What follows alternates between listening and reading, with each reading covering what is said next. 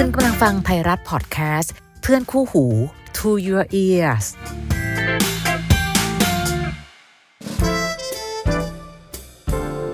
How to รัก รักอย่างไรที่จะใช้หัวและใจไปพร้อมๆกันกับดีเจพี่อ้อยนภาพร วัสดีค่ะ เจอกันใน How to รักนะคะ รักยังไงที่เราจะใช้หัวและใจไปพร้อม ๆ กันกำลังเดินหน้าเข้าสู่ปลายปีค่ะ เป็นปีหนึ่งซึ่งพวกเราเจอเรื่องยากๆมาเยอะเนาะ แล้วก็ไม่ว่าจะยังไงก็ตาม ต้องบอกว่าเป็นกำลังใจให้แก่กันและกันเสมอ ในการผ่านเรื่องยากๆ ผ่านเรื่องไม่ได้ดั่งใจ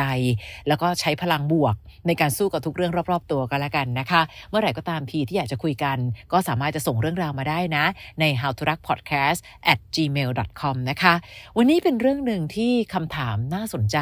คำว่าน่าสนใจในความหมายของพี่อ้อยคือ มันเป็นคำถามณยุคสมัยนี้จริงๆอะค่ะทำไมถ่ายภาพฉันไม่สวยอะเวลาจะโพสก็โพสไม่เห็นได้เลยอะทำไมถ่ายไม่ได้อะแค่นี้มันถ่ายยากตรงไหน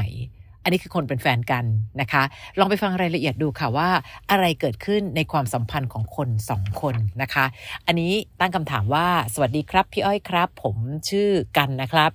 คบกับแฟนมาเกือบ 5 ปีละ ตลอดการคบกันปีแรก ๆ ผมกับแฟนต้องปรับตัวกันหลายอย่าง เพราะว่าเราต่างกันค่อนข้างเยอะ ไลฟ์สไตล์ การใช้ชีวิต การกิน การเที่ยวเราก็ชอบต่างกัน ขอเกริ่นก่อนนะครับ แฟนผมเนี่ยชอบเที่ยวแนวกินหรูอยู่สบาย ไปคาเฟ่ไปถ่ายรูปสวยๆที่ริมทะเล ไปสายโซเชียลเน้นโพสต์เน้นเช็คอิน แต่ผมเนี่ยสายลุย เข้าป่า camping ชอบความสงบไม่วุ่นวาย หรือไม่ก็กิจกรรมแอดเวนเจอร์ไปเลย แฟนผมไม่อินเลย แต่เขาก็พยายามจะไปกับผมนะ แม้ข้อจำกัดจะเยอะหน่อย ส่วนผมยอมรับครับว่าช่วงแรกนั้นผมก็ไม่อยากฝืนใจตัวเองเลย ก็เลยไม่ค่อยไปอยู่กับกิจกรรมของเธอเท่าไหร่ ก็เลยเกิดปัญหาเกือบทำให้เราเลิกกันมาสองรอบ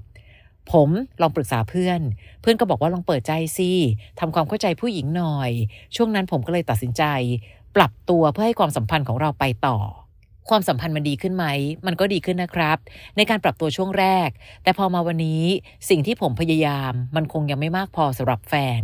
อย่างที่บอกนิสัยผมเนี่ยเน้นเที่ยวแบบเสพธรรมชาติ เวลาจะไปแบบถนัดเก็บภาพสวยงามของธรรมชาติเนี่ย คือผมถนัดเก็บด้วยตาเปล่า เออเข้าใจน้องบางคนไม่ชอบถ่ายรูปเลยนะคะ ชอบนั่งนิ่งๆ แล้วมองนะคะ เรียกว่าแทบจะทิ้งกล้องทิ้งมือถือเลย หรือว่าถ้าสถานที่นั้นมันสวยมากจริง ๆ ผมก็จะถ่ายภาพนิดๆหน่อยๆแต่กับแฟน ทุกสถานที่ที่เธอไป ต้องมีภาพถ่ายตัวเธออยู่ในสถานที่นั้น ซึ่งก็นั่นแหละครับ ผมต้องเป็นฝ่ายถ่ายภาพให้เธอตลอด บอกเธอหลายครั้งนะว่าผมไม่ถนัด แต่เธอก็บอกว่าถ่ายถ่ายไปก่อน แล้วก็บีฟผมว่าต้องดูมุมนี้ให้เธอด้วยนะ ต้องดูทรงผมให้ด้วยนะ ถ่ายเธอให้ขายาวๆ ผอม ห้ามแขนใหญ่ คือ คือพออ่านพี่ยังขำเลยอะผู้หญิงเป็นอย่างนี้จริง ๆ บางทีพี่ก็เป็นนะ เฮ้ย รูปนี้อ้วนอ้วนอ้วนเอาออกเอาออก ซึ่งจริง ๆ แล้วอยู่กล้องใครคนนั้นรอดอะคือมันอาจจะเป็นลักษณะหนึ่งก็ได้นะคะ คือมองให้หน้าเอ็นดูก็น่าเอ็นดูนะ แต่ถ้าน้องมองให้ซีเรียส ทุกอย่างก็ซีเรียสได้หมดแหละ น้องบอกว่าผมไม่ใช่ช่างภาพอาชีพ เจอแบบเนี้ยก็กดดัน และเดี๋ยวนี้ผมแทบไม่ได้ดูวิวของธรรมชาติข้างทางเลย มือถือกล้องต้องมองหามุมถ่ายรูปให้เธอตลอดเวลา และต่อให้พยายามมากแค่ไหน มันก็ไม่เคยได้ดังใจเธอ ทุกทริปที่เราไปด้วยกัน ต้องมีการทะเลาะ มีเรื่องให้หงุดหงิดเรื่องการถ่ายภาพเธอบ่นว่าผมถ่ายรูปไม่สวย อุตส่าห์เสียเงินหาที่พักดีๆ แต่หารูปดีๆให้เธอโพสต์ลงไม่ได้เลย ผมเคยบอกเธอว่าถ้าผมถ่ายไม่ดีเธอก็เซลฟี่เองไหมล่ะจะได้รู้มุมตัวเอง เธอเถียงผมว่าถ้าให้เซลฟี่ไม่ต้องมีมาแล้วล่ะแฟนน่ะโอ้ยน้องคะก็ไม่ได้มีแฟนไว้เป็นช่างภาพอย่างเดียวนะ และเธอก็ไปโพสต์ว่าผมในโซเชียลเรื่องฝีมือการถ่ายรูป เพื่อนเพื่อนผมก็เป็นเพื่อนเธอด้วย ก็เลยมาแซวผมเรื่องนี้เอาจริง ๆ ผมอายนะครับ ที่แฟนไม่เข้าใจผม และเอาผมไปด่าให้คนอื่นฟัง ซึ่งปัญหานี้เนี่ยมันก็สะสมมาเรื่อยๆ จนผมทนไม่ไหว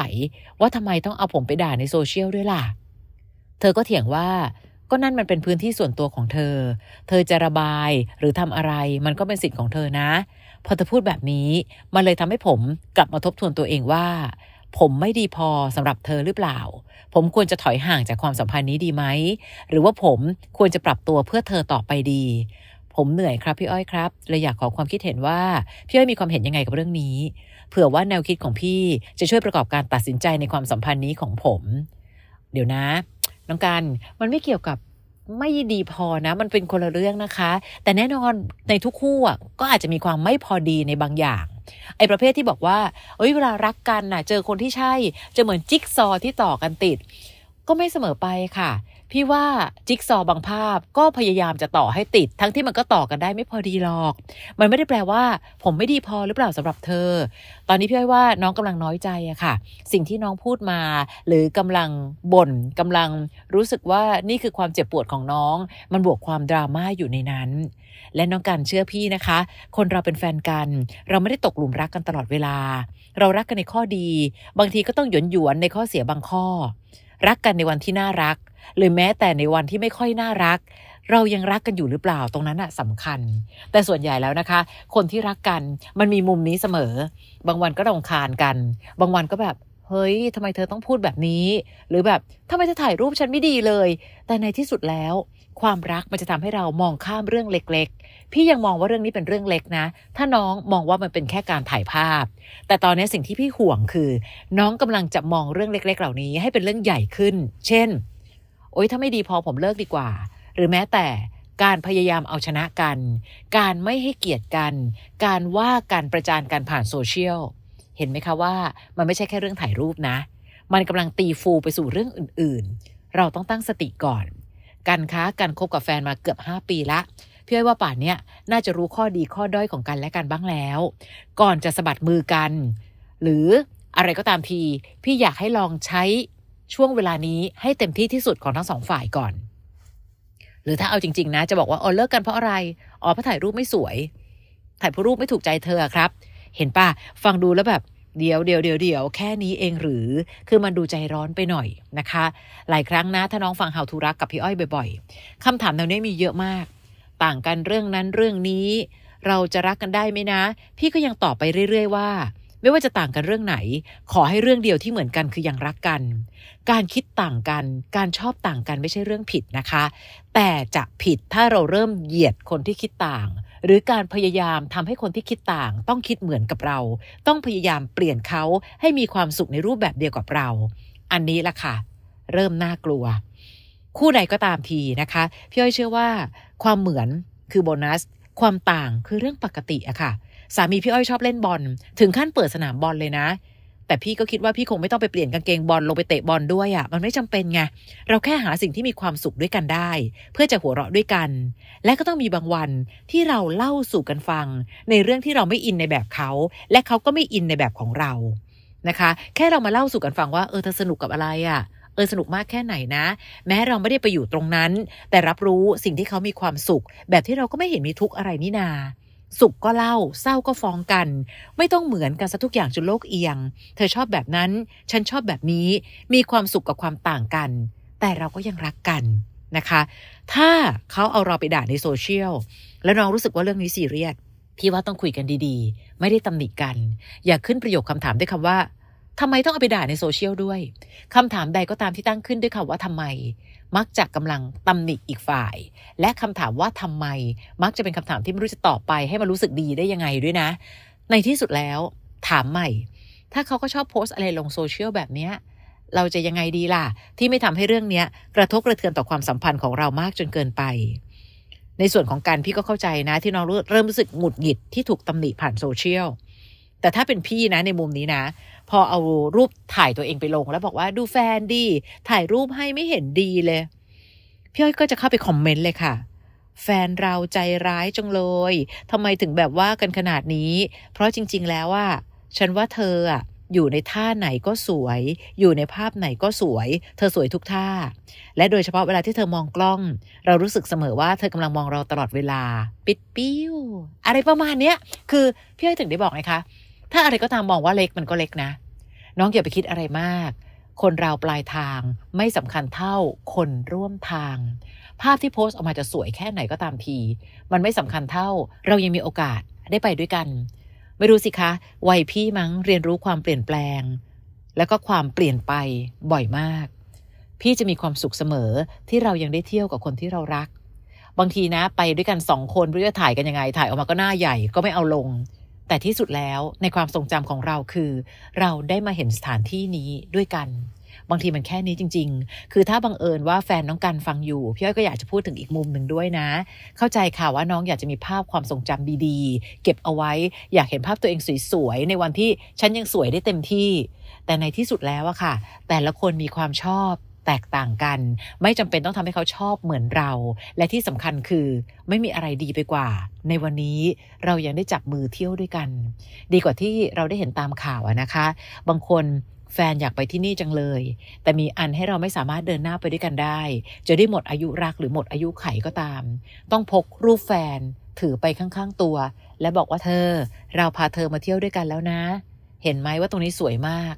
พูดกับภาพถ่ายอะพี่ว่ามันเศร้าไป วันนี้ถ้าเรายังได้มีโอกาสได้ไปด้วยกัน จงเห็นคุณค่าของการที่เรายังใช้เวลาด้วยกันเถอะ ตรงนั้นไม่มีค่ากว่าเยอะเลยนะคะ คราวนี้ถ้าบังเอิญว่าเราเองไม่ได้ชอบการถ่ายภาพอยู่แทบจะตลอดเวลา เราต้องตกลงกันค่ะ คนรักกันอย่าหยุดการสื่อสารกัน คุยกันเลยว่าเธอ ตรงนี้มันสวยมากเลยอะเดี๋ยวเราถ่ายภาพให้นะ ตอนนี้ขอเวลาเราดื่มด่ำตรงนี้แป๊บหนึ่งนะที่รักนะขอเวลาเราก่อนสักชั่วโมงหนึ่ง ฉันอยากเก็บภาพตรงนี้แล้วเดี๋ยวแป๊บหนึ่งเดี๋ยวเราจะถ่ายภาพให้เธอนะ ก็ไม่รบกวนความเจ็บปวดหรือความทุกข์ทรมานของกันและกันไปนะพี่อ้อยว่า แค่สื่อสารกัน ฉันขอดูรูปธรรมชาติ หรือขอถ่ายรูปธรรมชาติตรงนี้ก่อน เดี๋ยวแป๊บหนึ่งฉันจะถ่ายรูปให้เธอเอง แล้วคราวนี้เวลาเราจะถ่ายรูปให้เธอเซลฟี่ไม่จำเป็นต้องถ่ายเองเสมอไป น้องเปิดกล้องเซลฟี่ก็ได้ค่ะ แล้วน้องเป็นคนถือสมาร์ทโฟนให้เขา เขาจะได้เห็นตัวเองในภาพที่มันอยู่ในกล้องด้วย แล้วน้องเป็นคนเอื้อมมือไปกด ดูซิจะตัดปัญหาแก้ปัญหาได้บ้างไหม ถ้าเขาบอก โอ๊ย ถ้าจะต้องถ่ายภาพตัวเองจะมีแฟนไปทำไม ช่วยบอกเขาด้วยว่าแฟนไม่ได้มีไว้ถ่ายภาพอย่างเดียว ถ้าเธออยากมีแบบนั้นเดี๋ยวฉันจ้างช่างภาพมาด้วย เธอจะได้ภาพที่สวยมาก แต่ความส่วนตัวของเราจะหายไปนะ เลือกเอา แต่ถ้าเราถ่ายด้วยกันอะเธอเลือกเลยว่าเธอจะถูกใจแบบไหน เดี๋ยวฉันจับกล้องให้นะเซลฟี่เลย เธอจะได้โพสต์ด้วยว่า แขนใหญ่ไปไหมหน้าสวยหรือยังอย่างนี้โอเคไหมแล้วกดภาพ ถ้าเรายังรักกันนะคะการพี่อ้อยเชื่อว่า ทุกปัญหาเดี๋ยวมันจะมีทางแก้ หรือทุกปัญหาเดี๋ยวมันจะมีทางให้เราค่อยๆ แค่ยอมรับไปเรื่อยๆ เพียงแต่ตอนนี้พี่อ้อยถึงได้บอกไงคะว่า น้องอยู่ในโหมดของความโกรธ น้อยใจมันก็เลยทำให้รู้สึกว่าในสี่ห้าปีที่ผ่านมา เราดีไม่พอหรือไง อันนี้คือคำน้อยใจเลยอะค่ะ ดีพอสิคะเราถึงรักกันได้มานานขนาดนี้ แต่มันจะพอดีไหมก็ค่อยๆ ปรับจูนกันเหมือนที่พี่อ้อยบอก จิ๊กซอไม่ต้องต่อด้วยกันสนิท แค่ยังพยายามจะต่อกันให้ติดก็ดีมากแล้วนะคะลองค่อยๆ แก้ปัญหาไปเรื่อยๆ หรือแม้แต่อาเธอ เธอลองมาส่องให้ดูเลยว่า เธอต้องการเฟรมแบบไหน เดี๋ยวฉันจะสวมเข้าไปยืนแทนเธอ แล้วเธอก็ไปเป็นนางแบบตรงในมุมของเธอได้เลย อย่างน้อยจะได้ลดการกระแทกนะคะ คนเราพี่อ้อยยกตัวอย่างเสมอ เดินจับมือกันไปข้างหน้า เรายังใช้มือคนละข้างจูงกันเลยนับประษาอะไรที่เราจะต้องชอบอย่างเดียวกันเสมอไป อยากกินอะไรก็ตามที่เหมือนกัน มันอยู่ที่วิธีคิดอะค่ะชอบกินคนละอย่างก็ไม่แย่งกันดี ชอบเที่ยวคนละแนว ก็ดีกล้องฉันมีภาพธรรมชาติ กล้องเธอมีแต่ภาพเธอ พอเอามาโพสต์รวมกันเฮ้ยมันเก็บภาพได้ตั้งหลายมุม ทั้งหมดอยู่ที่วิธีคิด เพื่อจะพาให้ชีวิตรอด และรอดไปในทุกความสัมพันธ์นะคะจริงๆจะว่าไปมันเป็นเรื่องน่ารักก็น่ารักนะ เป็นเรื่องที่น้องเครียดก็เครียดได้ เพียงแต่วันนี้เรามีเรื่องยากๆ รอบตัวเต็มไปหมดแล้วค่ะ ถ้าเรายังรักกัน พยายามมองให้เรื่องเล็ก เป็นเรื่องที่เล็กลงเรื่อยๆ พยายามให้เรื่องที่มันเล็กอยู่แล้ว กลายเป็นไม่มีปัญหาไปซะเลย เพื่อจะได้จับมือกันรับมือกับเรื่องใหญ่ ๆ ที่จะมาสู่คู่เราวันไหนก็ไม่รู้นะคะ ถ้ารักกันมากพอพี่อ้อยว่าเราจะเดินต่อได้ เดือนส่งท้ายปลายปีนะคะ เดือนนี้อะไรก็ตามทีที่รู้สึกว่ามันยากเย็น เรื่องอะไรก็ตามทีที่รู้สึกว่าเป็นเรื่องที่เราต้องรับมือกับการแก้ปัญหา ขอให้ปีหน้า เจอเรื่องที่ปัญหายากๆกลายเป็นปัญหาง่าย ๆ เห็นไหมคะว่าพี่อ้อยไม่ได้บอกว่าไม่มีปัญหา เพราะโลกนี้ไม่มีวันไหนไม่มีปัญหา ขอแค่ให้เป็นปัญหาที่เรารับมือได้ เท่านั้นเอง ดูแลสุขภาพด้วยนะคะ อากาศเปลี่ยนไปเปลี่ยนมา มีคำถามฝากเอาไว้แล้วเจอกันใหม่ใน How to รัก EP ต่อไป สวัสดีค่ะ